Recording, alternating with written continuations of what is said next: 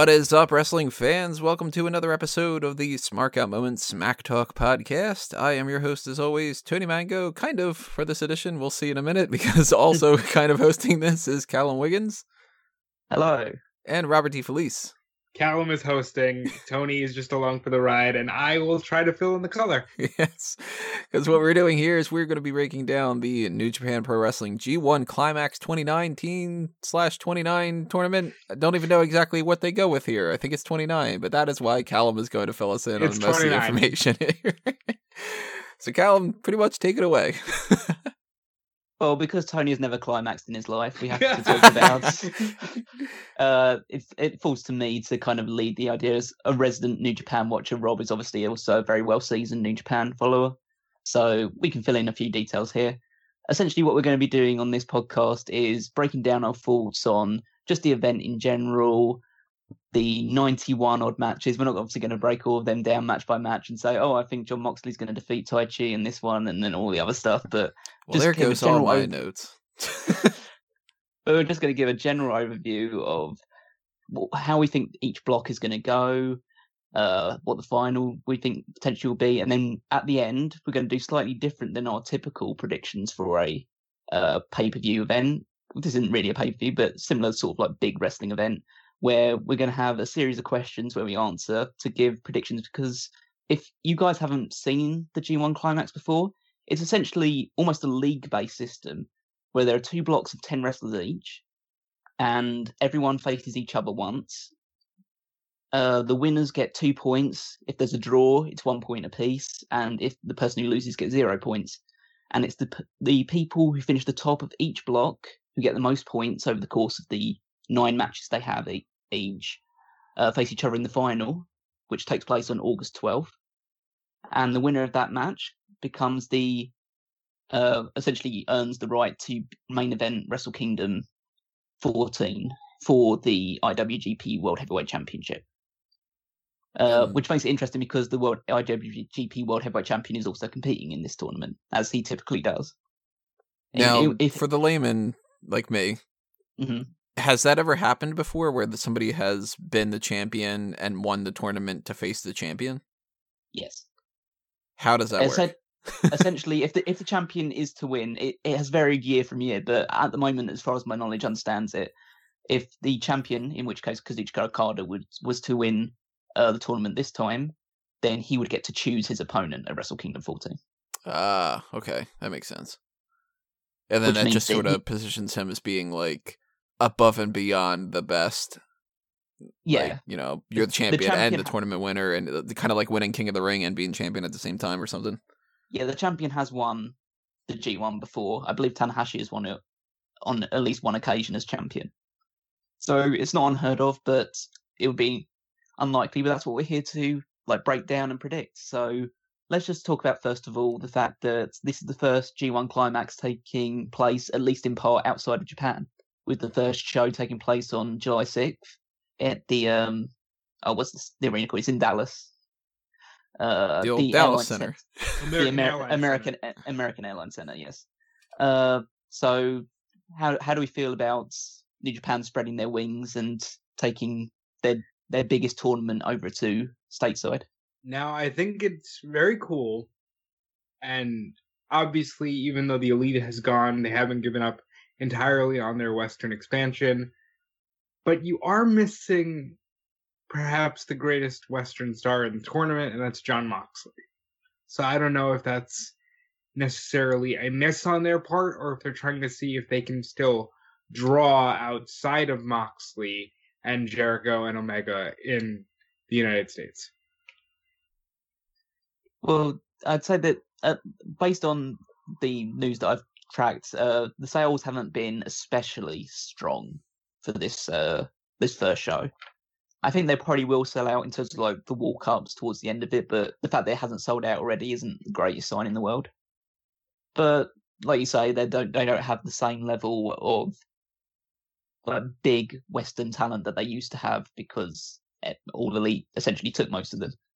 So they're left with a few also rounds. Obviously, Moxley can't appear due to his what we uh, can only assume is his commitments to AEW, meaning that he can't compete for a promotion in or, well, essentially a, a major promotion on American soil, but it's fine for him to work Japan.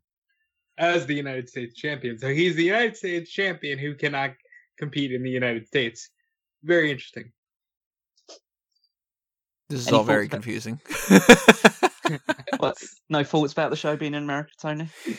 I like it because it at least gives somebody else another opportunity to see some other kind of uh, product. You know, like I mean, I'm not going to be watching this for the next month because I've got to do plenty of other things, and New Japan's not something that I follow and all that much. But you know, if WWE is not what people like, and they're not into Ring of Honor, and they're not into MLW, and they're not into this and that and stuff, AEW doesn't have a TV show yet. And if you're going to track this and make that your next month, then that's pretty awesome. You know, if they can what come over and do like their tournament and start that with like an event, and you can actually go there because how many people can really like fly over to Japan, then all that much better. You know, that maybe that's going to get people more involved in uh, New Japan.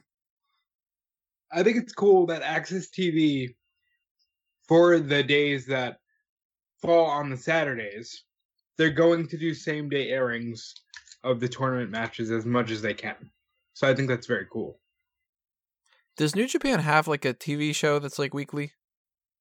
Yes, Only- and on or on AXS, but essentially it's uh essentially a breakdown of their different tour tours and uh pay per views. So essentially, they just show matches from the pay per views and tours.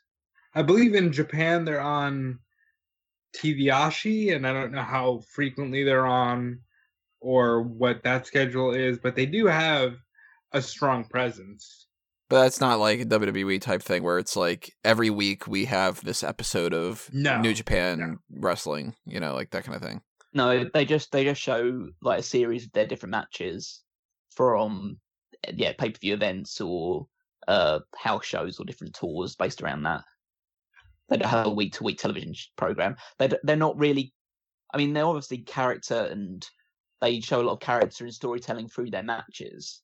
But other outside of that, they're not really heavily focused on building stories or uh huge characters or backstage segments, stuff along those lines that you typically would see in WWE and probably in AEW and any other form of uh, Western uh, wrestling. So more so just like old school house show circuit. But we can tape this and air it on a Saturday, like that kind of thing. Yeah. Yeah, pretty much. All right, so that changes one of my perceptions of some of this. Well, let's uh, now we've gotten like the initial start out of the way, so it's going to be taking place starting this Saturday. So this is why we're just doing a little preview now. And so let's break down the first block, Block A. Uh, in alphabetical order, the participants there are Bad Luck Fale, Evil, Hiroshi Tanahashi, Kazuchika Okada, Kenta, Kota Ibushi, Lance Archer, Sanada, Will Ospreay, and Zack Sabre Jr. very strong block very strong i think they that's probably the focus of the brand and i don't know if they're intentionally broken down by that like block a signifies more importance but this has all the heavy hitters and this has the person that i feel will be the eventual winner but we'll get more into that down the line. I i'm really excited to see some of the matchups that guys like Okada are going to have this time around, especially with Will Ospreay, who's making the jump as the juniors champion into the heavyweight ranks. Yeah. So, so obviously, uh, this is uh, Ospreay's first G1 climax. It's also the first G1 climax for the former Hideo Itami, now Kenta again. Uh, Tony, as someone who is a huge fan of uh, Hideo Itami's work, uh, are you looking forward to see what he does here in uh, the G1 climax?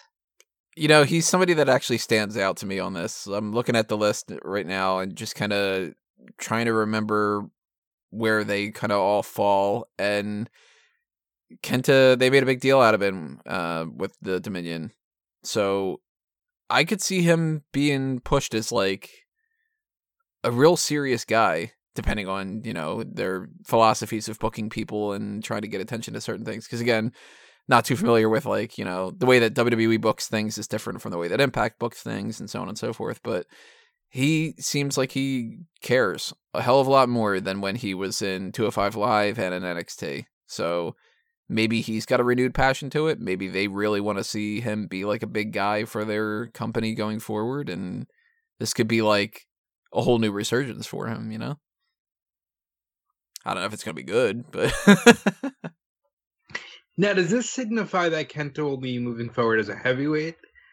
Because Ospreay is in this tournament, and a win over Ospreay could mean Kenta and Ospreay somewhere down the line. I think for the right people, there's going to be some flexibility between the two weight classes now. I think for Ospreay, he's too universally talented to just be contained to one division. It's the same place with Shingo Takagi, maybe more just due to the fact that when we're talking uh, Block B, the fact that Shingo Takagi is very big for a junior heavyweight, it makes it easier for to make the transition. I think because of Kenta's name and just the overall value of him coming in for the first time makes it right for them to capitalize on him being a heavyweight. Because let's put it this way, face it, the idea of like Kota Ibushi and Zack Sabre Jr. both easily fit as junior heavyweights as well, and both have been in that division in the past as well. And they were both in the Cruiserweight Classic too. Yeah, so it it mainly depends on your overall star power and ability to cross cross over between those two boundaries. But it adds another sort of like layer of interest to it because one of the interesting things about the G1 in the way that it's structured is that it also sets up future championship matches. Because the way obviously it works in New Japan is that if you pin a champion in any match, you're next in line. And that's a hard and fast rule. There's virtually no deviating from that. So Okada in this tournament even though well, obviously many people would presume that he's going to be the person as the IWGP Heavyweight Champion that will end up facing whoever wins this tournament, unless it's him, obviously, at Wrestle Kingdom 14. He could end up losing the title along the way to one of the people that beats him during the G1 climax. Completely change the entire situation. So, how does this work when it comes to the different heavyweight type of classifications? Because I'm still confused about what the never section is and like the junior heavyweight i'm assuming that obviously that's like legitimate uh weight limits it's a, it's a weight yeah it's a, yeah that's a legitimate weight limit. The idea for certain other ones is obviously you've got the, the iwgp heavyweight championship at the top. You have two essential mid-card titles. That's the intercontinental in the, united states right? Yes uh the open uh like yeah the open championship is kind of a bit more distinct really because it falls under the Never name as opposed to the IWGP, and so it was designed to be kind of a like not so much an open weight class thing, but more along the lines of being a a pure strong style belt. At least eventually, that's what it became when it was constantly being traded between uh, Shibata and Ishii. Essentially became essentially became the belt where if you want to see some real like huge Japanese guys beating the shit out of each other for real, pretty much, then you watch the open the um, never open weight championship matches. So which how... is uh Shibata didn't come out too well at the back end of those. Obviously, he can no longer compete as an as a wrestler, so maybe it's best that that style has shifted. So if you like if you are in the weight limit of the junior heavyweight, can you challenge for the heavyweight? Yes. If you so, the champion. Essentially, the heavyweight and the junior heavyweight doesn't really matter as much as the junior heavyweight can't have the people that are above that limit. Yeah. So, I, all right. So basically, it's uh, the junior heavyweight's a cruiserweight title. They have cruiserweight tag champs. Intercontinental in the United States and heavyweight are the same as like WWE tag team champions, same as WWE, and the never open weight and the never open weight six man tag are just sort of like uh, I guess kind of like the hardcore championship kind of. Uh, you could you kind of look at it like that. You could look at it as like a European championship if you wanted to. It's just oh, I never want to look at the European championship. it, it, depends. It, it's very often that you see these belts fluctuate in importance depending on who's holding it. It's it, this is very much an, a stage where uh, the wrestlers make the belts as opposed to the belts make the wrestlers. All so, right, so for when, instance, when, like um, Moxley being the United States champion in this means that he could potentially be on par with Okada. as far I as pro- importance. I probably wouldn't say Moxley just because he's very brand new, and so he might, even though it seems that the Japanese audience has taken to him very well, he might not have the same level of import around him. But let's say that when when Kenny Omega was holding the United States Championship, that was a bigger belt than the Intercontinental title. But then when let's say Cody was holding the United States Championship, it was probably on a lower footing to Tetsuya Naito holding the Intercontinental Championship. It very much depends on how much your how much your stock is considered in Japan as opposed to anywhere else in the world. And let's be clear, I don't want to say that the weight divisions don't necessarily matter because that's Ospreay's whole mission in this tournament is that he wants to wrestle the heavyweights and prove that they can be on the same par because they're not necessarily there yet. So we have how many champions in, that are in this? Okada, Naito, Moxley, Ospreay. Uh, Ospreay. Ishii as well as the o- o- open weight champion. And technically uh Zack Sabre Jr. as well as the British champion. And Yeah, that the- title often gets defended in uh New Japan. and it Yes. says Yano is uh six man he's tag one champ. Yeah, Yeah, one well, third uh, of the six-man tag. Yeah, that doesn't matter as much. No, that that really doesn't matter as much at all.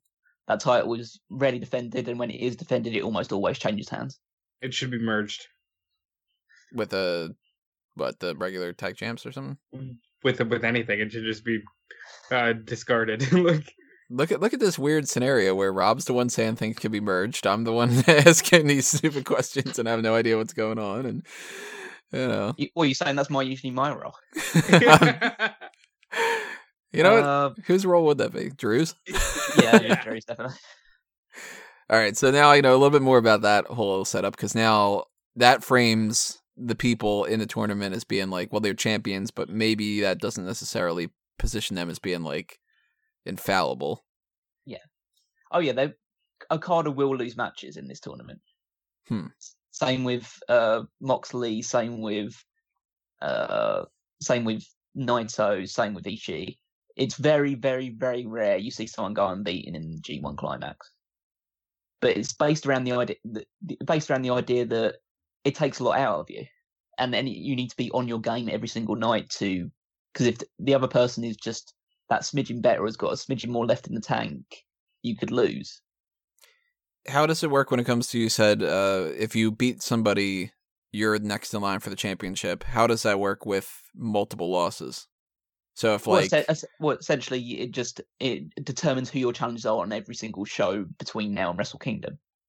So let's say Okada was to lose three matches, then he has to defend his title against those three guys before he gets to the Wrestle Kingdom. even if he loses it to the first one, then the other ones, how do they factor in? would theoretically get the chance.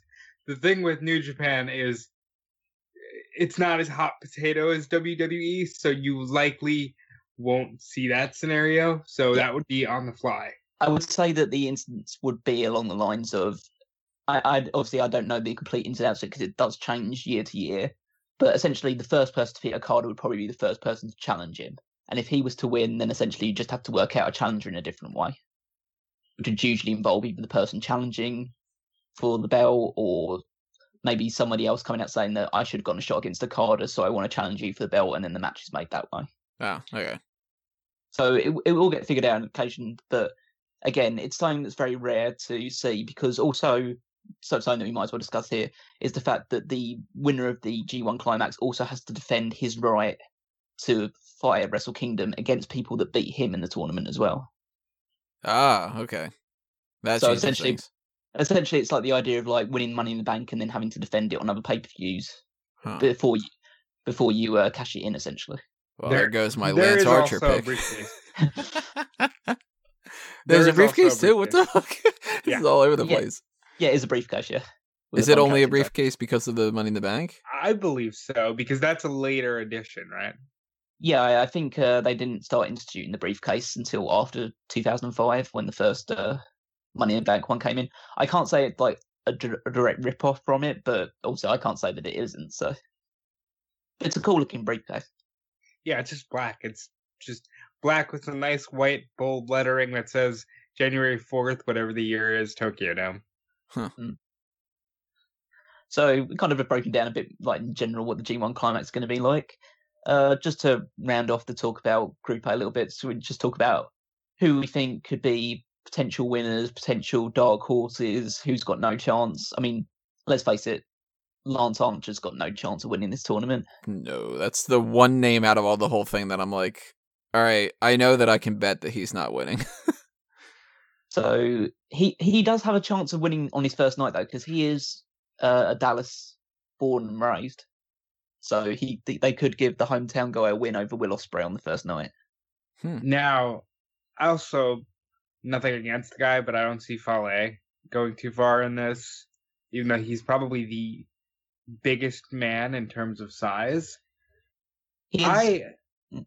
go ahead. As I say, he is often very well protected in G1 climaxes, and he very, very rarely wrestles nowadays in singles matches. Now, I'm going to spoil a little bit of the story that I think can play out and perhaps should, but since Will Ospreay has put so much stock in I need to prove myself against the heavyweights, I got him finishing at the bottom. I, I wonder if he just gets creamed throughout the entire thing. Or even like in the matches that are good, like with Kota Ibushi or that Zack Sabre Jr., if he just can't pick up a win in the heavyweight division just yet. Like he uh fights Fale and he puts up a really, really, really good fight and he almost beats him, but he loses ultimately. And then it's like, ah, he's proven himself, but he lost. yeah, but he just he's just not there. He doesn't have that extra gear that would be needed for the heavyweight division. I think there's a possibility that would be the case. I think I think they want to give Ospreay a little bit. I think Ospreay's chances of winning this are slim to none, but I think they'll give him at least a couple of wins in this tournament. Well, if we're talking, this... go ahead. I was gonna say I don't think this is a, a Yuji Nagata situation where he lost all his matches leading into like his final G1 or whatever.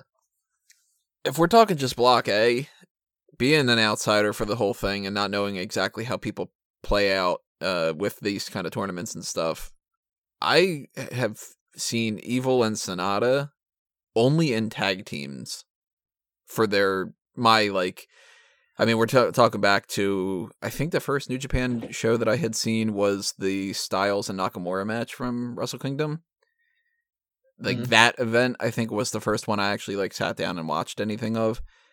I've only seen Evil and Sanada as a tag team, and I can't imagine that they would be really highlighted in that kind of context. They seem to me like they would be utility players to just kind of wrestle a lot of matches, be some names, lose to the people like the Tanahashis and the Kentas and Ibushis and all that, and just sort of be in that lower kind of bracket range. Now you would think that, but Evil is a guy who has often been I don't want to say second in command or for LIJ, which is his faction headed up by Naito, but he is the one guy outside of the four pillars of New Japan that got the honor to wrestle Chris Jericho. So they do see some stock in Evil, and Sanada is a guy who many people feel like is going to be IWGP champion one day. He has all the tools. It's just a matter of getting him to that point. This could be the moment that he starts to do so. Yeah, and I just to like spoil a little bit in terms of, like in terms of how match going. I think this is finally the time we see Sanada beat Okada in a match. Hmm. I think he'll I think he'll defeat Okada in a match because he's already faced Okada multiple times for the IWGP Championship in the last couple of years, and he's I think he's 0 5 against him in singles matches. I think they need to give him a victory over Okada at some point. And Even in that it, way, Okada beats him like in November or something like that. Yeah, you could have something along those lines, but just to give Sanada a victory over Okada would raise his stock significantly. Uh, I, I, I, do think that Evil and Sanada will have good showings, but won't obviously win. Zack Sabre Jr. is another one who who has done well in tournaments in Japan, but probably is not going to win this one because he doesn't have the star power behind him to really rest like headline Wrestle Kingdom. It comes down really to one of four people from uh, Block A. It's Kenta, Kota Ibushi, Kazuchika Okada, or Hiroshi Tanahashi. I agree with that 100%. I do want to ask the question of this year Wrestle Kingdom is a two night event. Yes. Now, does that mean that IC Champion will finish one night and IWGP will finish the other? Or do you think there's a possibility that, let's skip all the way to the end here and say, if there's a time limit draw in the finals, does Block A winner get one night and Block B winner get the other? Or maybe Block A winner and Block B winner in another rematch. I'd I'd be very surprised if that was the case. I think one night will be headed off headed up by a different match to I think in the first night we're going to see a like I guess just a traditional tag team match with the IWGP champion in it, which will have his challenger and then some of their faction members facing each other, and then the and then they'll have their actual match on the on the final Wrestle Kingdom show. I personally think that the um, first Wrestle Kingdom show is going to be headlined by Jushin Liger in some way. That would be good because that is his uh, farewell night. That might be the time they actually give him the match against Suzuki that has been building for at least three months at this point. I also think you can easily have Jericho Tanahashi, which they started building at Dominion, headline one of the nights. yeah, But I- I'm also not fully sure if Kenny Omega is going to factor into Wrestle Kingdom because he does still have that contract where he can work a New Japan date. And if they're saving him for one of the headline nights of Wrestle Kingdom, then that is always fa- a factor that we won't know until well after this tournament. well, What's just, the contract situation? he he has a contract with New Japan. Yeah, Yeah. Omega and Jericho and Moxley until TV for Moxley, but Omega and Jericho are allowed to wrestle dates for New Japan. Is that like just kind of perpetual going forward, or is, does that end at Wrestle Kingdom? That would likely end at Wrestle Kingdom because even Moxley has said, "I want to wrestle all these places," and then in about February of 2020, right after Wrestle Kingdom, I'm gonna focus all my energy on All Elite. I think the situation will just essentially be based on how long their contract is with New Japan. 'Cause that's the thing that will determine it. If let's say Omega signed a two-year contract when he left, that means that he's got two years left to run on New Japan and can still do dates for New Japan. Where his priority is, okay, the big AEW show, I'll do AEW, but if I can wrestle New Japan, I'll wrestle New Japan. I assume that'll be the situation. Is there any kind of like partnership between AEW and New Japan? Absolutely No. not. They they have been very clear that while these talents do have their individual contracts, as of this moment, there is no working relationship between All Elite and, and JPW. Okay, so Yeah. there's like a very, very slim chance that, like, say, night one of Wrestle Kingdom is kind of like a cross promotional thing of like, I don't know, uh, let's say they put their differences aside and it's like Moxley and Omega and somebody against like two, uh, three New Japan guys or something like that. Yeah, there's What? there's no Yeah. chance of that. Yeah, zero chance of that. Yeah, Okay. they've already booked the card as well for Dallas as well, so there's not going to be any changes to that. So, um, that's partly because of the Kenny Omega thing is part of the reason why I think that it's not clear cut and dry that Okada doesn't win this tournament. Because if Okada wins, he could choose Omega to be his opponent, which would be a way of Omega essentially bypassing the entire G1 because of the AEW thing, and yet still get a big match at Wrestle Kingdom. So Tanahashi with Mhm. this whole thing with uh Jericho, they've not said like when those two are gonna fight. No, So it could- but It could be kind of assumed that it's probably Wrestle Kingdom. Most likely, yeah. Okay. and Jericho has said he he'll just show up whenever he wants. So you could see him uh, between Dallas and January in Tokyo. You could see him absolutely anywhere. Do they have any like other big events between like whenever the G1 climax finishes and and that like do they have like their equivalent of like a SummerSlam or Survivor Series? They have Power Struggle, uh, which I believe is in October or November, and Jericho's been there the last two times. So I think Power. Struggle is a good date to look out for Jericho.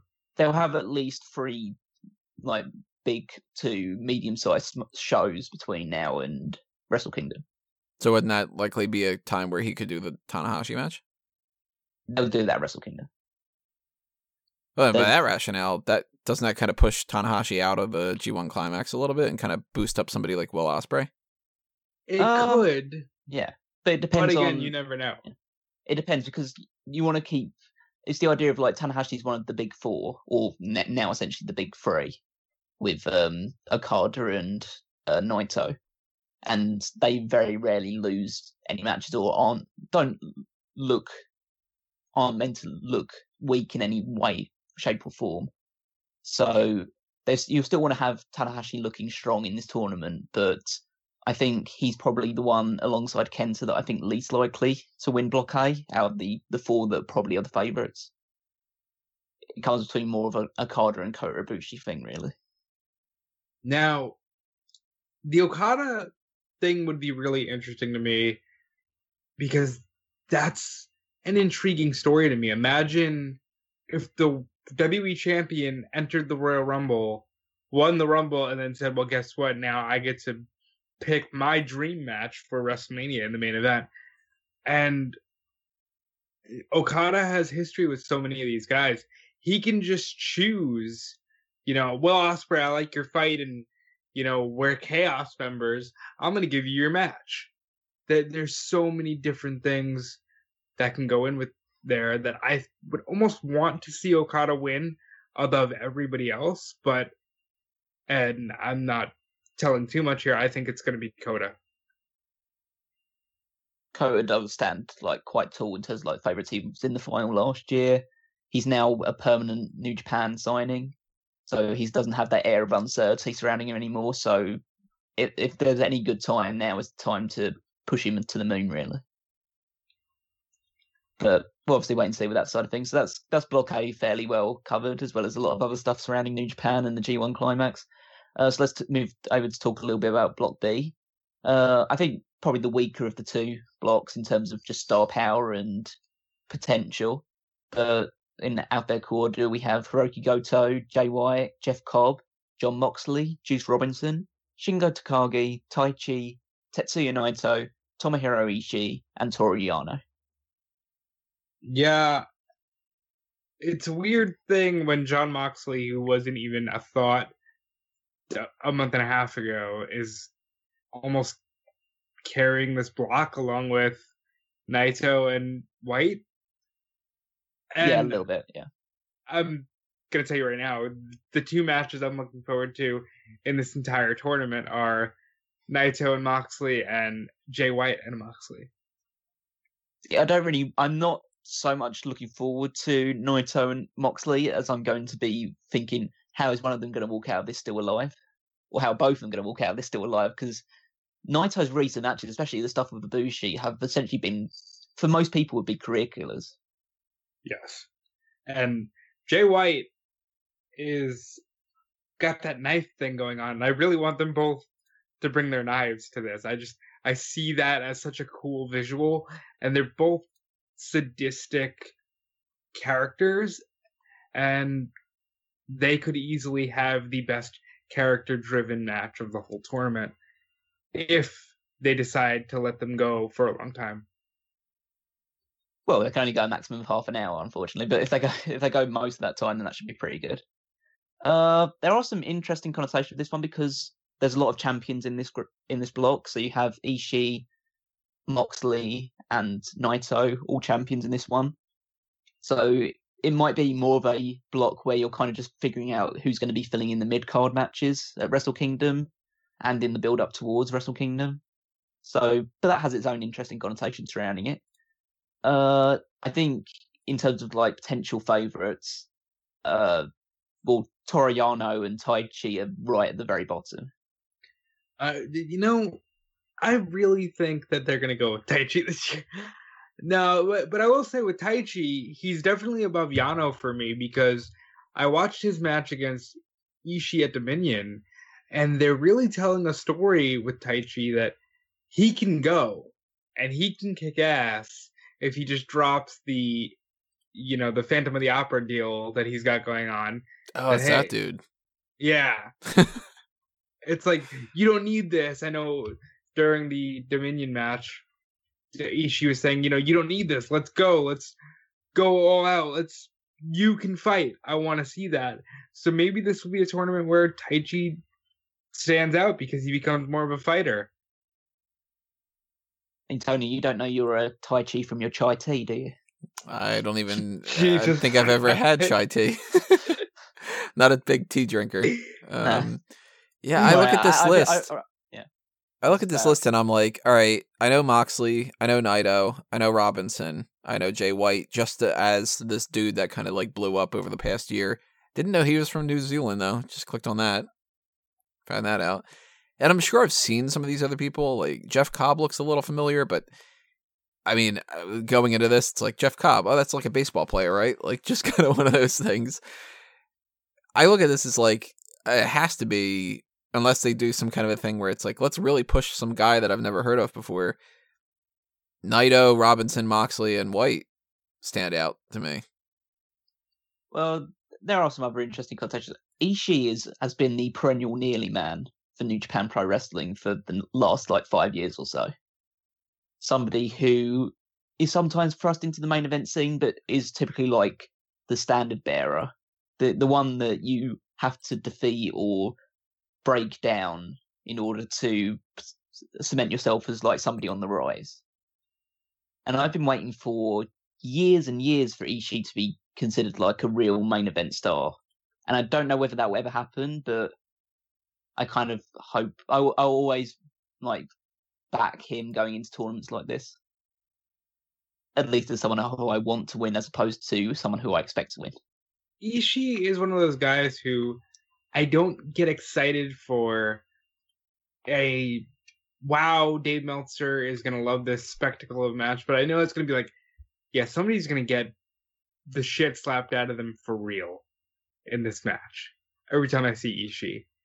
And he could be a strong contender because again, how much stock are they putting in John Moxley? Do they have Moxley through Wrestle Kingdom, or is he gonna lose that title somewhere along the way? Yes, I I know Naito is gonna finish at or near the top of Block B because he's Naito, but does that mean that you know you can't build a Shingo Takagi who right up there with Ospreay has been having these fantastic matches and has actually won a match against a heavyweight. So maybe it's his year. I there, there's so many possibilities. I will say Juice Robinson they're trying to do a story with him where he shaved the dreadlocks. He's not he said I've thrown every part of CJ Parker in the trash. He's trying to be a new man and I think he's trying to have that explosiveness and intensity as a Dynamite Kid or Chris Benoit, but I still don't see that in him yet, and I'm wondering how far he's actually going to go in this tournament, or is he just here to lose to Naito and get a win over Moxley, or maybe even another uh, emasculating loss? Like maybe Moxley runs right through him, and now he's got to go away and really find himself. This is a question that I didn't even think about until you just started talking about this. How does heel and face tend to factor in with this? Because it's it's it's very i mean the idea of it along with the g1 climax is that you have faction members against each other so obviously in block a you have evil and sanada facing each other you have okada and ospreay who are in the chaos faction against each other okada and tanahashi have been on good terms recently they'll be facing each other uh, on the other side of things you have uh, takagi against naito you've got ishii against goto and yano as well they're all in the same faction uh, so it's it's heel and face is very I won't say loose in New Japan, but it very much depends on where you kind of set. Essentially, Bullet Club and Suzuki-gun as factions are typically heels. Uh, Chaos is a typical babyface. Uh, Taguchi Japan or the other New Japan collective are baby faces, and LIJ flip flop flip like is more the tweener role. so Yeah, if like White and Moxley are together, Moxley's playing babyface essentially. No, they're both just gonna fucking kill each other. Uh, White would definitely be the heel in that match because But Moxley. I But if it's It- Moxley against uh, Robinson, then Robinson. then Moxley's heel. Yeah. Yeah.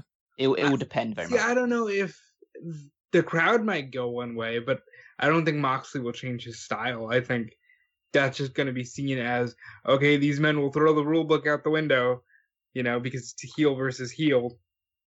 But I have a question about Taguchi Japan and Hiroshi Tanahashi in relation to Chaos, because I was watching Robbie Eagles turn babyface, at the Australian show, and Tanahashi's right inside there with Chaos. Is he a Chaos member? Does he have any alliance? What's the deal there? Essentially, it's just a bit of a blurring between Taguchi Japan and Chaos because Toru Yano, who is a Chaos member, his two his two partners from in his uh, six man open weight championship are both Taguchi Japan members, Makabe Okay. and uh, uh, Taguchi. So there's very much like now very much these two factions are almost pretty much in tandem working together. Whereas previously there was a bit of separation, mainly due to the fact that Tanahashi and Okada were in such a heated feud between each other. Okay, that makes more sense. Now, I don't want to harp too much on Moxley, but he is the big star and the upcoming star in New Japan. He made a big deal about hating that he showed WWE any sense of comedic timing. But he also really has very good comedic timing. Do you think he goes in there with Yano and it's fun and funny, or do you think he goes in there and kills Yano real quick? I think he has a lot of fun with Yano. Because Yano is your easiest match that you're going to have in this entire tournament.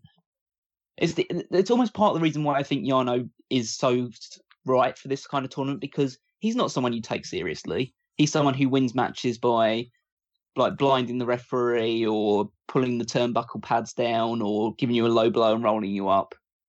But his matches are so easy to have with all, for all the other guys. They can just go in there, have fun, rest up a little bit, and then be ready for another 25 minute slugfest with anyone else who's more serious in the competition. For context, Tony, it's like putting Eugene number one in the Rumble and letting him go the majority of the way. or like Santino or someone. Yeah, Yeah, he's. I, I would say he's more familiar to a Santino because it's at least Santino was pushed pretty big.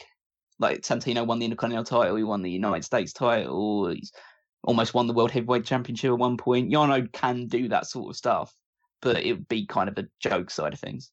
So even though like he's a complete like uh loser, he still gets into the tournament Yeah. with no like like they don't pick the tournament people based off of any kind of like specific accolades. Not particularly, no. I mean, it's not Okay. a case like he isn't a us- loser because he's a champion right now. And he's been a champion multiple times in the last few years. He's a multiple time tag team champion. He's a multiple time six man tag champion. He does have the credibility to back him up, even if his wrestling style is completely like comedic. It does, wo- at least in a kayfabe sense, it gets results. Now, Goto always does well in these tournaments. I believe he's the guy who Omega beat in 2016 to go into the first match with Okada, right? Yes. He did lose to Takagi. I believe that's who Takagi beat at Dominion. No, that was uh, Kojima. Oh, Sorry. So, but Goto can be seen as a Final Four guy here, can he not? Uh, it's very it's very difficult to say with Goto because Goto is very much in the same bracket as Ishii, as a guy who for a long time they thought was going to be one of the top dogs, but gradually just he he's never really connected with the fans in a way that other people do. He's a perfectly serviceable wrestler. I'd kind of equate him to a very similar level to maybe I'm trying to think of someone in WWE that comparative to. Maybe someone like not sort of a Dolph Ziggler, but like someone who who has seen glimpses of getting to the main event scene, but is very much stuck in the mid card level just due to either the booking surrounding him or not getting as much attention from the crowd that you would expect them to, that sort of thing. Finn Balor? Potentially a Finn Balor, yeah. Uh, it's just yeah, he's he. I don't think he's got a great shot at this one, but just because it's a bit more of a shock factor, and he has a lot of years of credibility behind him. It's probably not as like bizarre as other people would expect it to be. Jeff Cobb is an interesting one because he's obviously very much in Ring of Honor right now and like splitting his time between the two while they still have a working relationship. But By the, by the way, Tony, Jeff Cobb has zero relationship to baseball player Ty To Cobb. Ty Cobb. but what happens uh, if somebody gets injured? then they get taken. Then essentially they get taken out of the tournament. and Everyone else gets a win. Who's meant to be facing them in the schedule? Huh. So essentially, there have been occasions where someone has had to be injured for a match, and so they essentially have to forfeit the match, and the other guy gets the win. So they take it very seriously like that. Even That's if it cool. kind of like messes up the whole plan. Yeah, well, uh, it's the idea that Gedo, the master booker, is very good at uh, fixing things on the fly. Hmm. Like he, he would have obviously had this planned out weeks in advance, but he's probably accounted for like difficult situations and stuff like that. There's probably a plan B, plan C, plan D, or whatever. But at the end of the day, it only really matters if the guy who he wants to win it wins it. Because that's the only thing that really matters at the end of the day. If if someone else ends up winning block B or whatever, then yeah, that's that's like saying the guy's by the by. But if the guy who wins block A is the guy you want to win it, then that's pretty much fine. If that guy gets injured, then you're pretty much screwed and you just have to go with somebody else. But that's the risks with a tournament like this. See, now I had before the brackets were released, or you know, the blocks. I had assumed Kenta would be placed in the same block with Naito, and that Kenta would get one over on Naito, and that would be setting up their Wrestle Kingdom because I think that would be a good match, and that's something Naito hasn't done. But it's it's got to be Naito, right? Like Naito is essentially their if you want to equate it to WWE, if Tanahashi is Cena and uh, Orton would be Okada, this guy is like their CM Punk, their rebel, you know, I can do whatever I want and the people love me. I hate the title I have. I just want the world title. He's that guy. He's definitely one of the favourites in this one, in the block B side of things. But I still put, if I was a betting man, I'd put my money on Jay White for that one. I do like Jay White. And you know what? Perhaps the greatest character development I've seen in a long time. Because when he fought Tanahashi at Wrestle Kingdom 12, I could not care less. The, the Switchblade thing was kind of dumb. But between turning on Omega and then slowly but surely getting control of the Bullet Club, Jay White is a star. And I think he's somebody that New Japan wants to build around for the future. I think it's between him and Ospreay to fill that fourth slot now that Omega's gone. But is it enough to have Jay White go into this and then what I feel lose it to the winner of Block A? Well, that was obviously what we'll come to see now. So we've uh, broken down both blocks now. Uh, have pretty much good idea on all the people involved in it. So let's get through to the actual predictions. So uh, we're going to get, like I said earlier, we're going to be doing these a little bit differently. There's not just a case of who's going to win what match. It's going to be who's going to do what in like in many different facets of the actual tournament. And we'd also like to invite you to do this with us as well, because there will be a poll up on the Smallcount Moment website. I'll we'll share the link in the Mega Maniacs and all the other good places so you can find it, uh, where you can essentially just fill out same way we've done it in the past with other like pay per view predictions. You just fill out all of your answers to it, say who you think's going to win, lose. It's just a very simple Google form. Just fill it all out, and you can take part as well. And if you win, whoever gets the most points gets a nice uh, shout out on the podcast when we tally them all up and shout out on the Mega Maniacs as well. So, you want to throw any plugs out here now? We're talking about the website, Tony. Yeah, I mean, if you haven't checked out all the other things that are happening on smartcountmoment.com, by all means, vote on the Sexiest WWE Superstars tournament. That's another thing that you guys can vote for. We are on round three right now, and we are going to be breaking that down tomorrow at some point for the podcast side of things, but that's happening. Uh, obviously, if you are following us on the YouTube page, you should be subscribed to the YouTube channel. Ring that little bell for notifications to be aware of when we post those things up as well. Follow us on Facebook and Twitter at SmartOut Moment. We'll talk about some other things a little bit later. Okay, that's all good. So let's get to the point where Tony is either dreading or I don't know how much you're looking forward to it because it's going to be pretty random for you, but actual predictions. So go going from the top. So these will be the, follow the same way that you'll see them when you get onto the form. So who do we think is going to finish on top of Block A? So uh, Rob, you've already been very vocal about your choice for this one. So Kota Ibushi, right? Uh, absolutely. I think it's Kota Ibushi's year. He made that choice after being freelance for many, many years. He's decided that he will end his career with New Japan. So I think now is the time to make him the champion.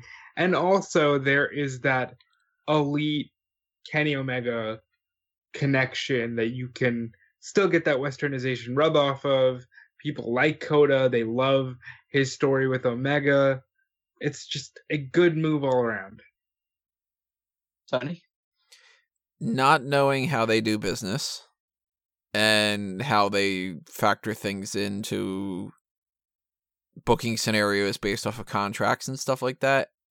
If I'm looking at this through a WWE lens, which may be completely fucking wrong to do, Kota Ibushi very easily could have gone to All Elite. And Kenny Omega seemed very upset that he didn't, but he understood. I could see New Japan saying to Kota Ibushi, look, if you sign with us and you don't go to All Elite, then we will not only push you towards the top of the food chain, you will win the G1 climax, you will you'll lose the Intercontinental Championship, that's what it was, right? He lost that to Yeah. Naito. Mhm. You're going to Yeah. lose that, but we're- over the course of the next year, we're going to make you the guy. So he has to finish at the very least at the top of Block A, even if he doesn't win the whole tournament. I'm going Kota Ibushi as well. Uh, it's a little boring then. So yeah, I'm going with uh, as well. It's it's just the it's just the obvious choice really. A guy who was right on the cusp of winning it last year is now firmly in the New Japan colours. I would say if just to spice it up a little bit, my second choice would be Okada. I would have Uh, gone with Kenta for number two. Did you go for number two, Rob? My number two would be Okada. Because there again, that intrigue of well, who would the champion pick? And I'd actually like to throw that question out there to you guys and to the people watching this. Leave it in the comments. If Okada were to win, who would you like to see him choose? Oh, definitely Suzuki. Has to be Suzuki. Actually, Liger. Make Liger's final match for the IWGP Heavyweight Championship. That would be amazing. That would be special, and I that's something I actually like to see them do. I am so wrapped up in the idea that they had so much stock in Kenny that if you wanted to squeeze one last Okada Omega match out, could he just go, you know what? I didn't beat you for this title and I wanted to. So at Wrestle Kingdom, I want Kenny Omega. Like the the last match of Block A could even feature an appearance by Omega in the corner of Ibushi. You know, you could do so much with that. Is there like a precedent that this could happen, or is this like a weird scenario where Okada beats Ibushi, wins Block A, beats Block B, and then says Ibushi and I had been in like such a ridiculous match that he deserves the shot even more, like that It would kind of thing. be- Maybe it'd be even like have choice, that be yeah. a draw. Yeah, yeah, it would be down to his choice. If he if he was to draw with Ibushi and still manage to get through and win the whole thing, then yeah, he could easily say that he wants to face Ibushi again. It would be entirely down to his choice. I'm still going to Ibushi. Yeah. Oh yeah, I'm still going to Ibushi. Yeah. But no chance Will Ospreay, right? No, not not yet. I think maybe a couple of years down the line potentially, but not quite yet. But that leads to the other inter- probably the more interesting question of who finishes bottom of Block A. Lance Archer. I've I've got Ospreay at finishing at the bottom just because I think the story would be better told. But my number two would be Lance Archer. Yeah, I think Lan- Lance Archer is probably the the safe bet to go for in this one. I'm personally gonna go. Hmm, I th- I think it, it's between Ibushi. Ibushi wins and also finishes bottom. Of Block A. Yes. I'm actually gonna go with. I'm gonna go with Archer because it's the safe one. But if I was going to be like living a bit dangerously, I wouldn't be surprised if Tanahashi was to go bottom, just because he's so beaten up and broken down that you could make a story out of that.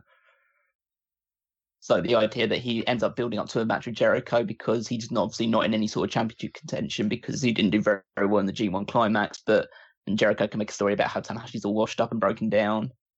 Now, So he did an interview recently with NewJapan.com talking about how the era has switched. It's not the Heisei era anymore, and they're switching over. He's had a hard time and still has yet to beat Jay White since Wrestle Kingdom 13. So perhaps that is some of the story they're going. Or maybe, you know what? And this is a real possibility. Maybe it's Tanahashi wins it again. Block B, Jay, Jay White wins it. Not saying that's my pick, just saying this could be a story they tell. Tanahashi dethrones his enemy, and you go back to the tried and true Okada Tanahashi at Wrestle Kingdom. Yeah, th- there's obviously very much potential for things. With Tanahashi, you never know where they kind of have him standing at the moment. But yeah, so in terms of just bottom, just to round it off, so I'm going Archer, Tony's going Archer, Rob, you're going Ospreay. I'm going Ospreay. Okay. So let's move on to top of Block B, which probably is a bit more open for interpretation. Uh, Tony, who have you got for this? Uh, my gut instinct tells me Naito. Okay, Rob. I don't know why. Yeah, Maybe like he gets the win back from having lost uh, the Intercontinental title. My Yeah, that- that could work. Well, my yeah, gut well, also says Naito because Naito is the closest thing a jet to a Japanese Stone Cold Steve Austin, and I was never more surprised by the end of a match than I was at Wrestle Kingdom 13 when Okada actually retained over Tetsuya Naito. Yeah, I think I think Naito is definitely one of the favorites. My gut is telling me Jay White, but my head and the one that I'm going to go with is telling me John Moxley. I would be so surprised. I think that's part of the reason why they're going to do it because I I see it as maybe just giving John Moxley the win as a shock because they know people know that it's kind of like oh there's no chance that John Moxley's doing it, but if you have him win Block B, people think oh did I actually have something with John Moxley right now that's going to extend past Wrestle Kingdom, and then obviously just have Moxley lose against whoever in the final. So that's the way I see it going in my head. But like, let, let's dissect that a little bit because the finals August 12th, right? Or it's Yeah. I believe it's is it 12th or the 11th, whatever. It's really closely associated to the time of SummerSlam. But if the finals are Ibushi and Moxley, I'm gonna throw that Kenny thing out there again because John Moxley two weeks later would go on to fight Kenny Omega at AEW All Out. Yeah, but if they don't have a partnership, I don't know if they would want to do something that would work with their angle. Yeah, That's- exactly. Well, that's true, but they do have a contractual obligation, or not obligation, but a contractual agreement on Omega, and Omega can say, "Hey, while we're in discussion, let's do this thing.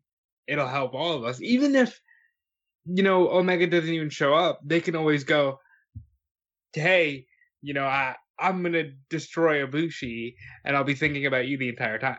You know, like so much there you can play with, but I just don't see Moxley as a big time investment for New Japan. That that's fair enough. I, I'll probably still end up going for it just because I think it just makes for an interesting story. But my second choice would be White. Naito wouldn't even be yeah, my second choice. I'm waiting for the day, and it's never gonna happen. But I just want him to like appreciate and accept the Intercontinental Championship into his life, because the man is so degrading and abusive towards that title, and I just want the completion of the story where he's like, you know what, I actually like this, and I respect it again.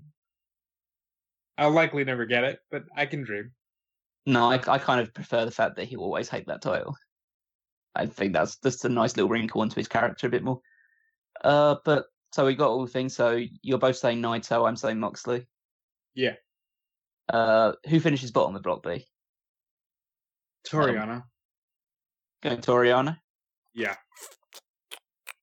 Huh. I feel like I should do something different because I was gonna go with him, based off of what you guys were saying. I mean, you don't. You, you can go with him. Depends how much you want to win, Tony, or how much you want to have fun. Hmm. I'm gonna go Taichi. See, that would almost that would have been my choice a little while ago. Now I feel like I have to change it because you said that. One. Go John Uh, Moxley. Pick Ibushi. I'm going to go So- Juice Robin. I'm going Juice Robinson. that's actually that's a very good choice. I would like to see a story where Robinson is just completely stripped of any sort of fighting spirit and pride and has to work his way back up. I think those three are probably those three and Shingo Takagi are probably the people that are most likely to finish bottom. By the way, Tony, this isn't Schrodinger's tournament. You can't they can't both win and be at the bottom depending on how you're feeling that day. Yeah, well, what do you think? This, You know, I mean, if I watch it, does it change the result? I was gonna say. I was gonna say, what do you think this is WWE where Samoa Joe can lose or any matches for three months and still be the next contender for the WWE Championship? yeah, yeah, Well, they're on American soil. Who knows?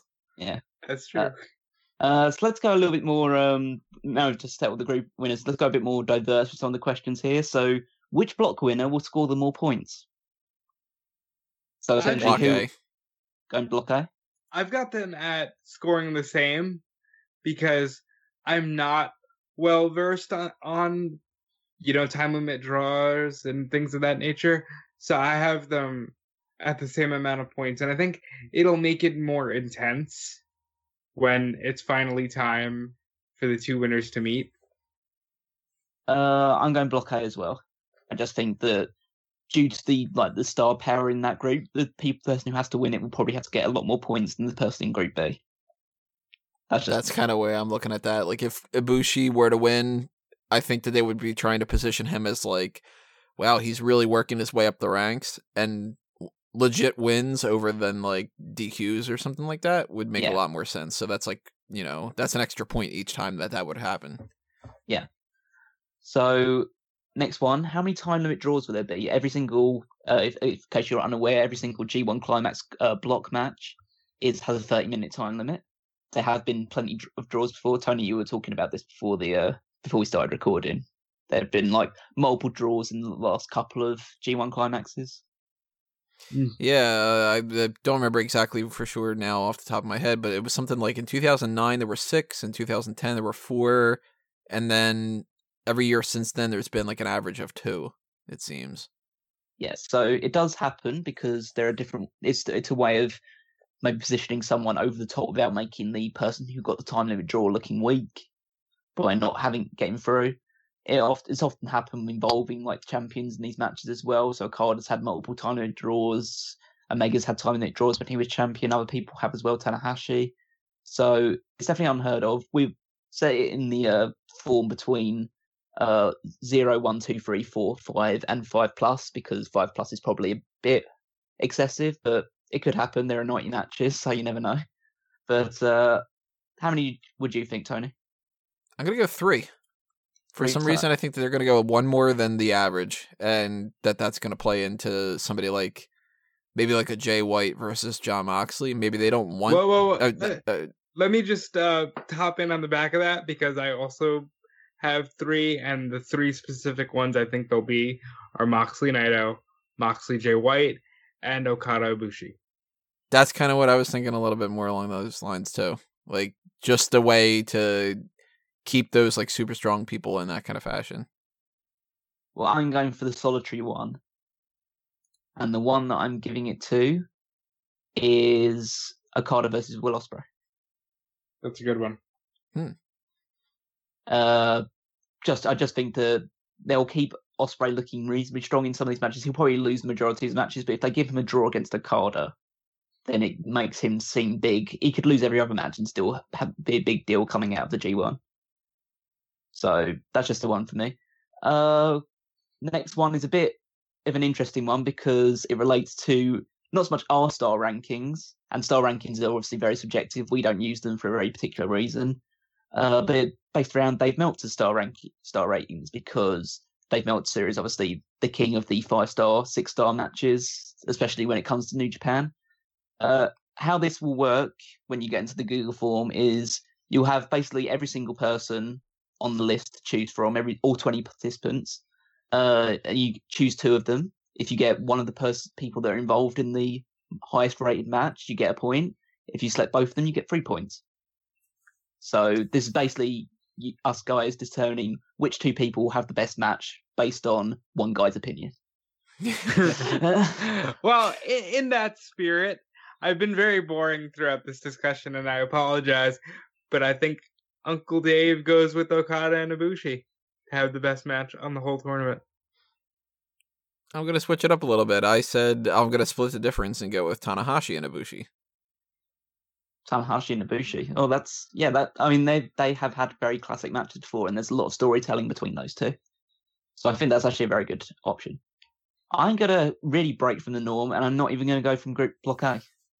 I'm going from Block B, and I'm going. This might be mental.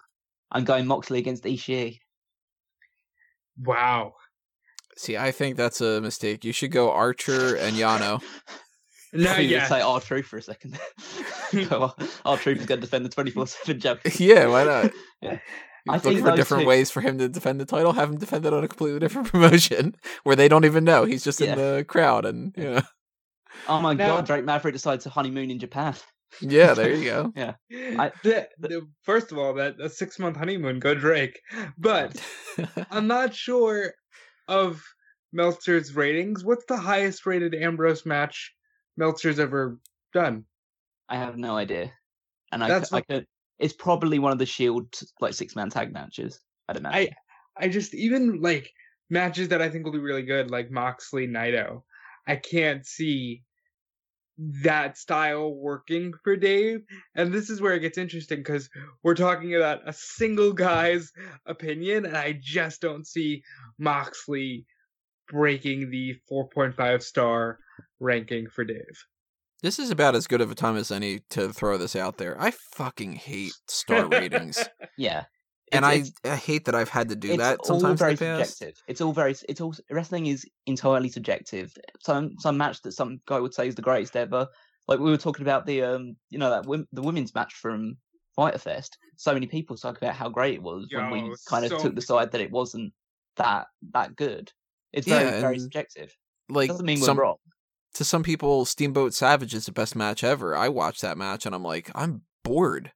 And like at that time frame, that was the best match ever. But now it doesn't hold up as much. And then that, do you change your star ratings based off of like, do you have to keep rewatching everything and change it? Kind of the same as you would with like, uh, I don't know, like different records and different kind of like sports things where, yeah, now it's, you know, it's not that crazy for this person to hit this well, or you know what I mean, like that type of thing. Or do you like what's the difference between like a four point two five or a four point five? Then people nitpick, and then they do the whole thing where it's like, well, that was a four point seven eight to me instead of a four point seven five, and you're like, oh, fuck off, like. Well, as far as do you go back and change?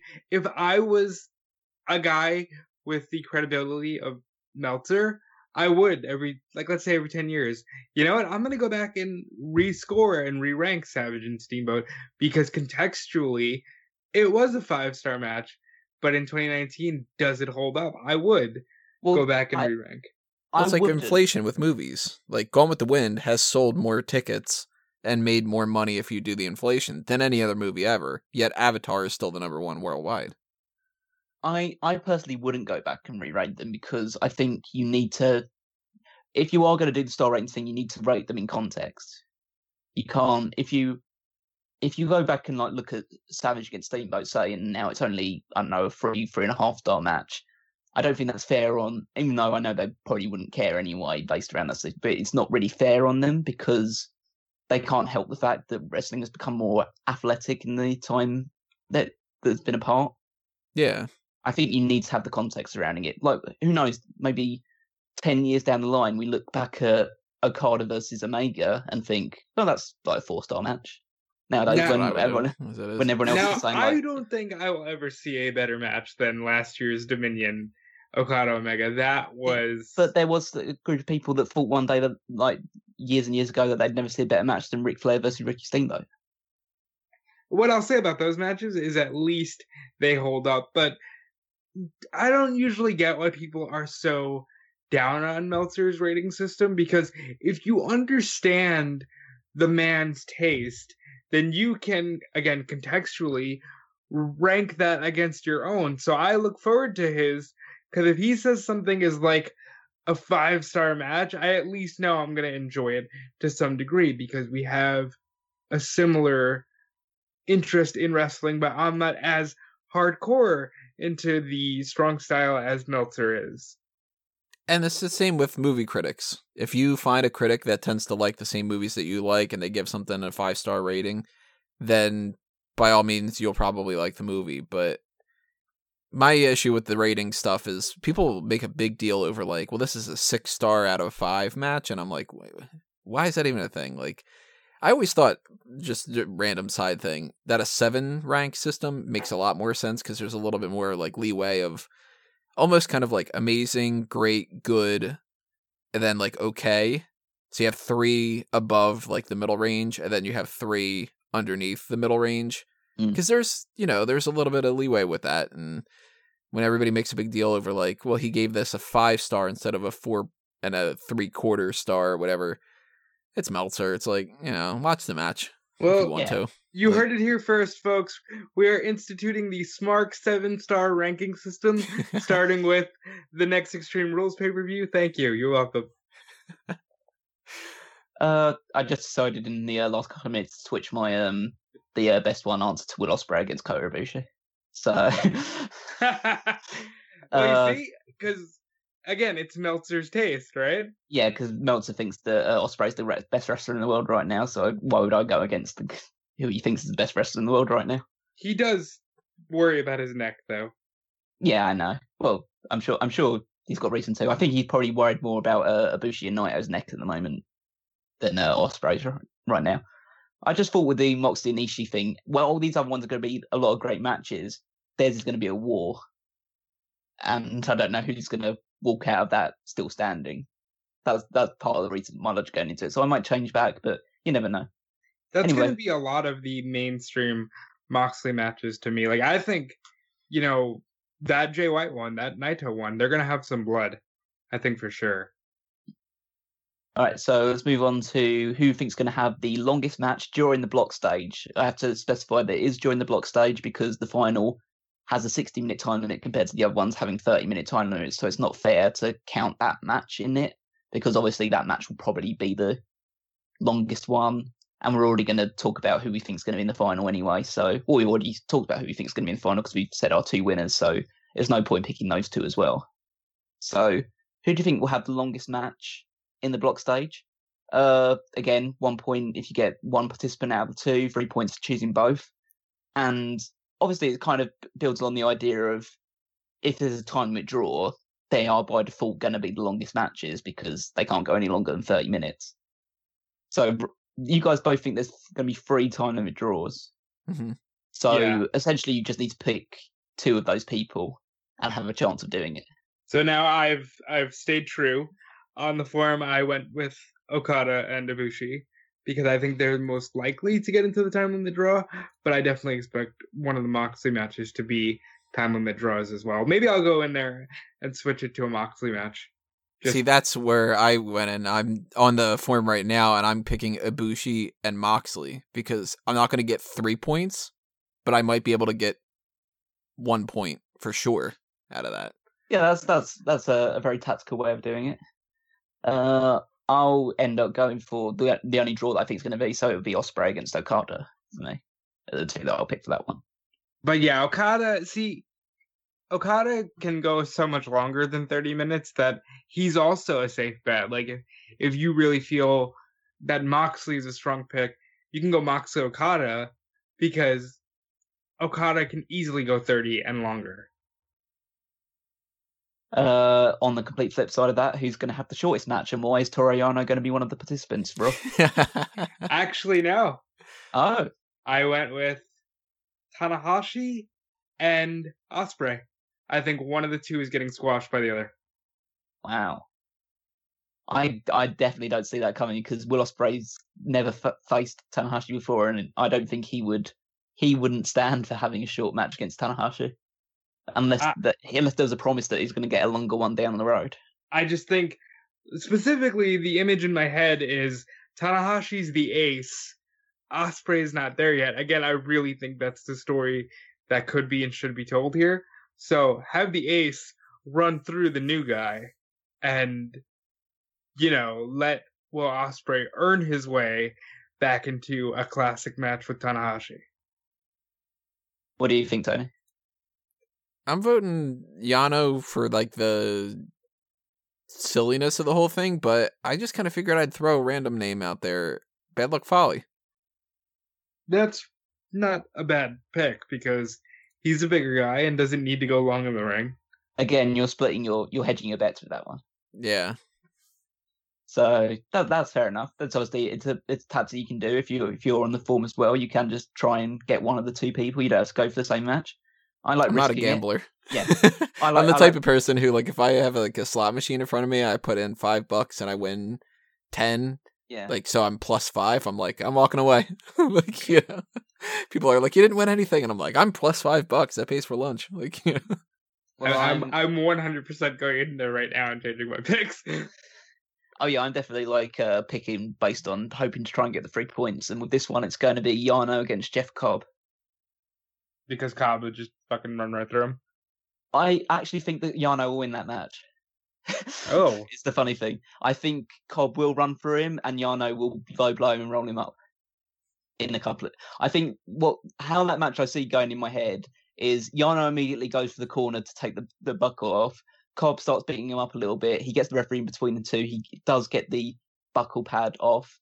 Uh, Cobb runs into the corner, charges it, gets hit into the corner, falls out, low blow, rolled up, wins in a win in like less than two minutes. Yano wins matches that way. I, like in my head, it was either Yano against Jeff Cobb or Yano against Taichi is going to be the shortest one. yeah, I don't know. You, no, you don't. That's the point.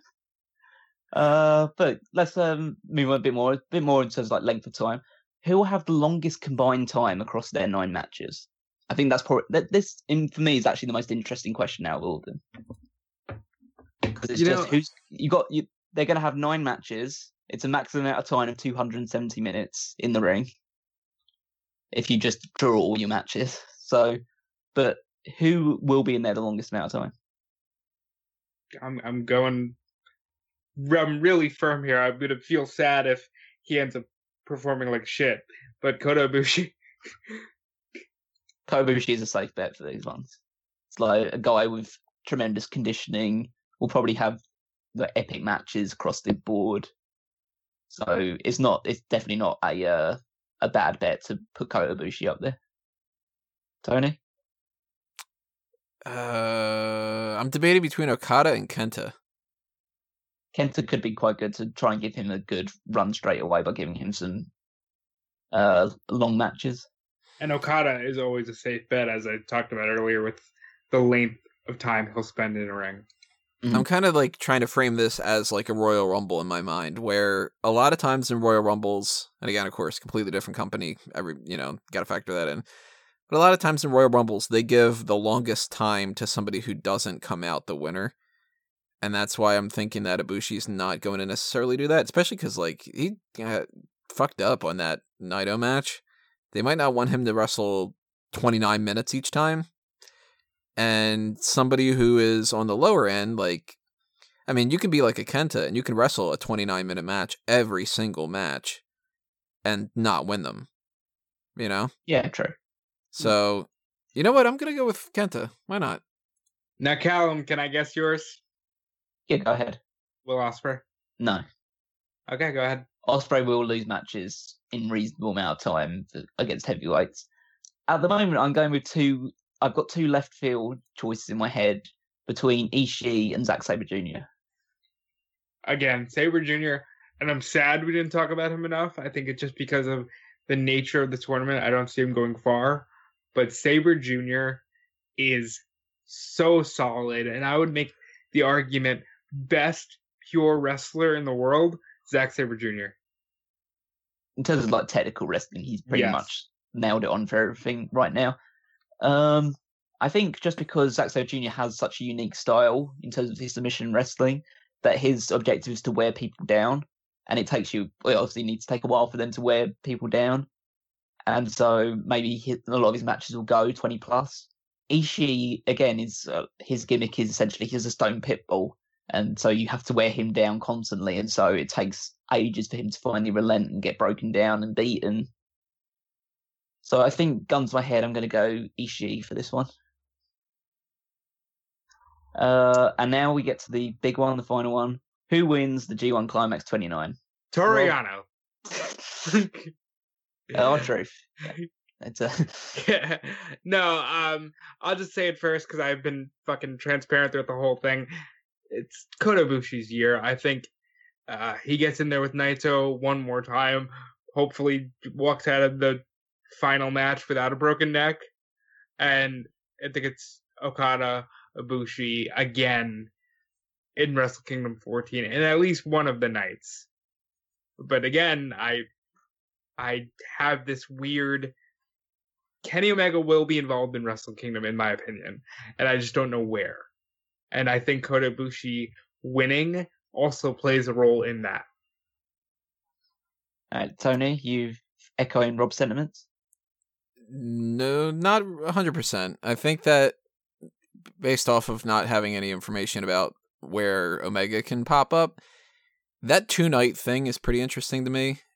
And again, if I'm booking this through like WWE philosophy, I would say night number two would need to be the championship and whatever, like, I don't know, like some kind of uh equivalent of like a secondary main event. Like, uh, I guess I could kind of look at it as WrestleMania 2. WrestleMania 2 had a championship in one main event, a battle royal in the other main event, and um, A fake box match Piper and yeah, so that was like the celebrity involvement type thing.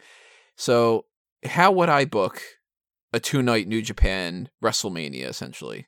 Well, if Liger is retiring, Liger has to be one of those main things. If Omega is in in the mix, he has to be involved in some fashion in one of the main events. You're almost kind of splitting the difference and making six main events or four at the very least.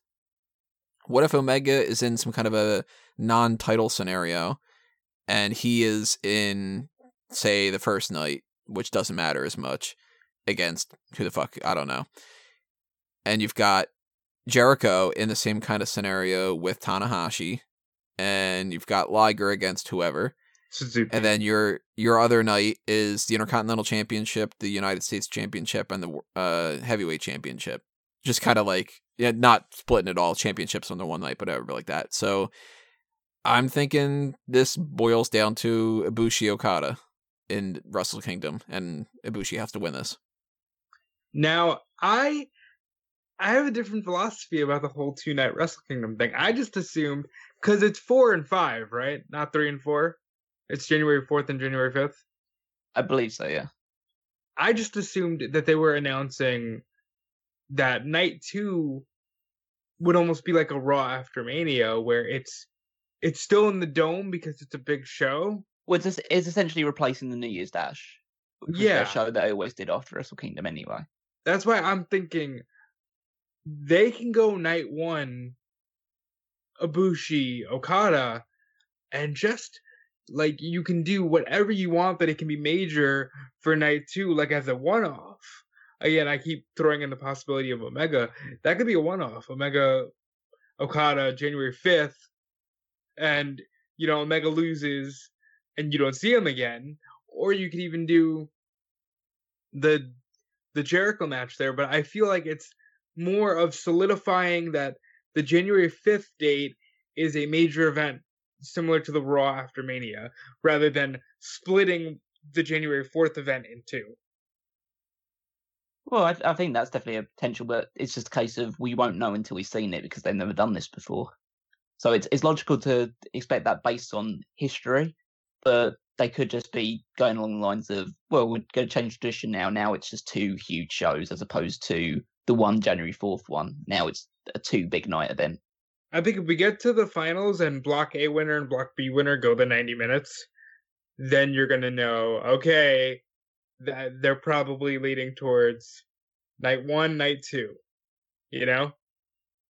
I, I still think that'd be very, very. That'd be wild, and I don't It's, think wh- it's why I've not, it's why I've not put a draw, a draw option or no option in this thing because I'm so certain that it won't be. But if it is, then I'll just void the entire thing and we can just say we had fun. We, we, and you know what? I had fun doing this podcast. Well, I'm not done yet. I haven't even picked my one yet. You're going to rush away. Oh shit! I forgot about you. Sorry. uh, over the course of the thing, I've been like flipping over like many different options in my head because now, as as time's moved on, thinking about who's going to finish top league, top, top of block B, it makes me a bit like uneasy to think of John Moxley winning it now because I know he'd have no chance of winning the final. Whereas the two people that could win it based on just the two blocks, in my opinion, are Kota Ibushi and Jay White. Because Jay White is the guy that lost the title to Okada, it makes sense for Jay White to be one of the top guys around there. Kota Ibushi obviously makes a huge amount of sense. So I think they're the only two that I think in my mind have really like top level realistic chances of winning it. And but my choice echoes you guys in saying that Kota Ibushi will win the G1 climax. Now, I, I do want to throw this out there. I've seen a lot of Jay White and Okada in recent months, and I don't know if that's something I'd be interested in seeing going into the next Wrestle Kingdom. But like, okay, we're gu- gonna do this again. but you guys are interested. Well, based on your logic, you're interested in seeing Naito and Ibushi have their fifth match this year. Well, I just think it'll happen. I, especially after the last one, I am not interested in seeing these men try to kill each other because I got all I needed at Dominion with that German suplex on the apron. Yeah, it's just because, like, I, I don't know whether a Okada versus White makes the most like powerful sense in terms of like just real intrigue around the match, but it doesn't mean they wouldn't go that way because they definitely have a lot of stock in White and Okada's Okada. So, but we'll, obviously we'll get down to it uh, when it all comes to a head. So the poll will be open on the website until uh, the like a couple of like probably half an hour an hour before the first show starts on July, Saturday, July 6th. You have until then to fill it out on the website when you get the chance to. Uh, the tournament itself ends on August 12th. Uh, You might not reveal the result on the like post show revolving around that because there's a very good possibility that the final match is also like the, the, the highest rated one. So we have to wait to see what Meltzer would say about that one to get some of the things dealt with and all the other aspects covered out. But as soon as we get the opportunity to, we'll shout out who won. We'll give them a nice golf clap of celebration, and then we'll move on with our lives. Now, I have a question that the listeners might want to know. Will we be doing like tentpole events? Like, are we going to talk about the opening on, on July 6th? Are we going to talk about anything before the finals? Or are we just going to do a massive recap on the day of SummerSlam and kill ourselves? I think it should be a case of just doing, at least in my logic, and it depends obviously on how it changes over time because this is just like coming off the top of the head. So I think it makes most sense to just do a roundup episode and just talk about the finals, talk about some of our favorite moments and matches. Not go super in depth over everything, but just talk about those those elements and stuff like that. What we think is going to happen in Wrestle Kingdom and all that other side of things because it's it's going to be hard to keep track of all the other things, especially with like the varying hours compared to Japan and America and the UK. It's it's going to be nigh on impossible to kind of just pick out. Okay, we're going to do it for this event and talk about things that have been going on as like a breakdown. I think it's good to have a nice comprehensive preview, which we've done here, and then a nice comprehensive review at the end of it. Even though we'll have SummerSlam after that as well. So Well, Well, I, I think it's This safe is oh, go ahead. this Tony. is my kind of uh, filling everybody in on schedule wise and all that other kind of stuff over the next couple of weeks and uh, the next month and a half, I guess you could say. Which, by the way, again, just putting it out there. If you want to know when we post these things on YouTube and Anchor and Stitcher and all the other kind of stuff like that, follow us on all the different platforms. Subscribe to all the platforms. Rate us, rank us, all the other kind of things that go along with that. Uh, but the current lineup, unless WWE or AEW or anything else changes because they've been doing that this past year of being like, hey, by the way, we're going to add like 18 more events on all these things. My current setup for Smack Talk is that we do Takeover Toronto and SummerSlam during that week. And then episode, which would be like the 402nd Smack Talk, which of course numbering system's all out of whack as it is. That week is a blank week. So I would vote more on the idea of after SummerSlam is over with, then there's a little bit of time to be able to assess the damage, go through everything, and then our main event for that week could be a comprehensive review of the whole thing. Because having it be a couple days past that point, people aren't going to click on it anyway. You know, like that type of uh, immediate click during SummerSlam. Because I can guarantee even if there is like a podcast that is recording on the morning of SummerSlam, I'm going to be way too booked to be able to edit it. So it's going to come up a couple days later anyway. Yeah, we might as well. We'll we'll do it anyway because we've obviously talked about this. We want to see people's responses, and it's still it's still an interesting thing to talk about, even if it doesn't get the hugest amount of attention. New Japan is very even it's it's a growing market. It's still niche in terms of the wrestling audience, especially in like America and Europe and all over the place, really. So I think it'll still be interesting to talk about and just unpack everything and prepare for Wrestle Kingdom. But we probably will end up, like Tony says, do it a few days after SummerSlam just to just to let the, the dust settle on the event. Yeah, that way we have the star ratings sorted out. We've got time to look at everybody's responses on the predictions contest and do all the math because that surprisingly takes a while. Mm. And then that's our p- p- uh, possible main event for that week on somewhere around August 14th. Yeah. We'll, we'll, yeah, we'll decide it around about that time. And then you'll then you'll have all the responses, all the answers, and we'll be well on the road to Wrestle Kingdom. Yeah, and that's something that if you guys want to see more of these kind of things, hit up that Patreon and toss some spare change our way. That's a great motivator to be able to do some extra kind of content because if you're not familiar with how things work and stuff and freelancing gigs and doing all these kind of things on the side, if you get a little bit of uh, I don't know, say it's like a twenty dollar tier, I think is what it is.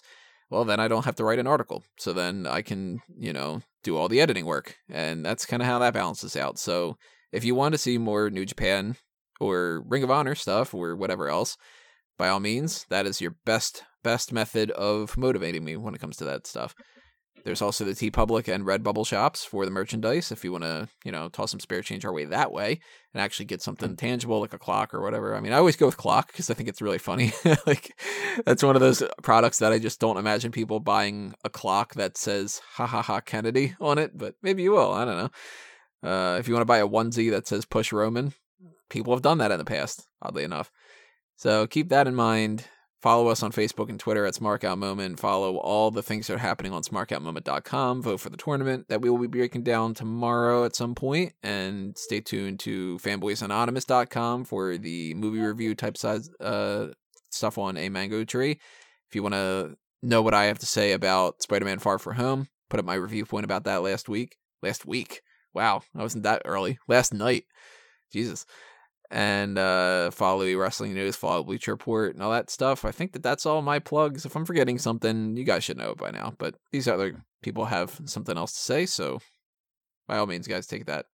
All right, and if you want to follow me, Rob, on Twitter and Instagram, it's at Dude Felice. Uh, I'm gonna echo Tony's sentiments about the Patreon because if we were to ever get to a place where Smark Out Moment was profitable, I'd have no problem devoting more time to this so we could cover every wrestling promotion. And yeah, I think that would be a greater thing for you, the viewer and listener. And I, on top of that, check out all the weeklies at smarkoutmoment.com. And I'm going to toss it over to Callum to round us out. Okay, so after a, a, a reasonable co-hosting job in terms of uh, talking about New Japan specialist subject, uh, you can follow me on Twitter at Weekmaster14. See any ramblings do. I'll probably be hopefully talking a little bit more there because I'm I'm not the most frequent tweeter, but I might do a few bits and pieces built around the G1 climax because I'm so looking forward to this tournament this year. Uh, then you can also check out 2001 Wrestling Odyssey. So talking about the future here in terms of our predictions. So then you can take a trip back in time, all the way back to the year 2001, where WCW was on its deathbed and WWF was at its highest point ever. Ah, those days. uh, and then uh, we have episodes all the way back from stretching between monthly episodes stretching between uh, January and June, including a special on WrestleMania X7. So if you want a nice history lesson, then go back and check those out. That's going to do us in for this. As I mentioned before, stay tuned for everything else that is heading your way. As uh, Otis would say for uh, Heavy Machinery, lots of other things, including the G1 climax, are coming. I had to. We had to put some kind of climax joke in there. Uh, we will be hitting you next with the round three quarterfinals. We will see you there, everybody. But for now, this has been another Smark Out moment, and we're being counted out.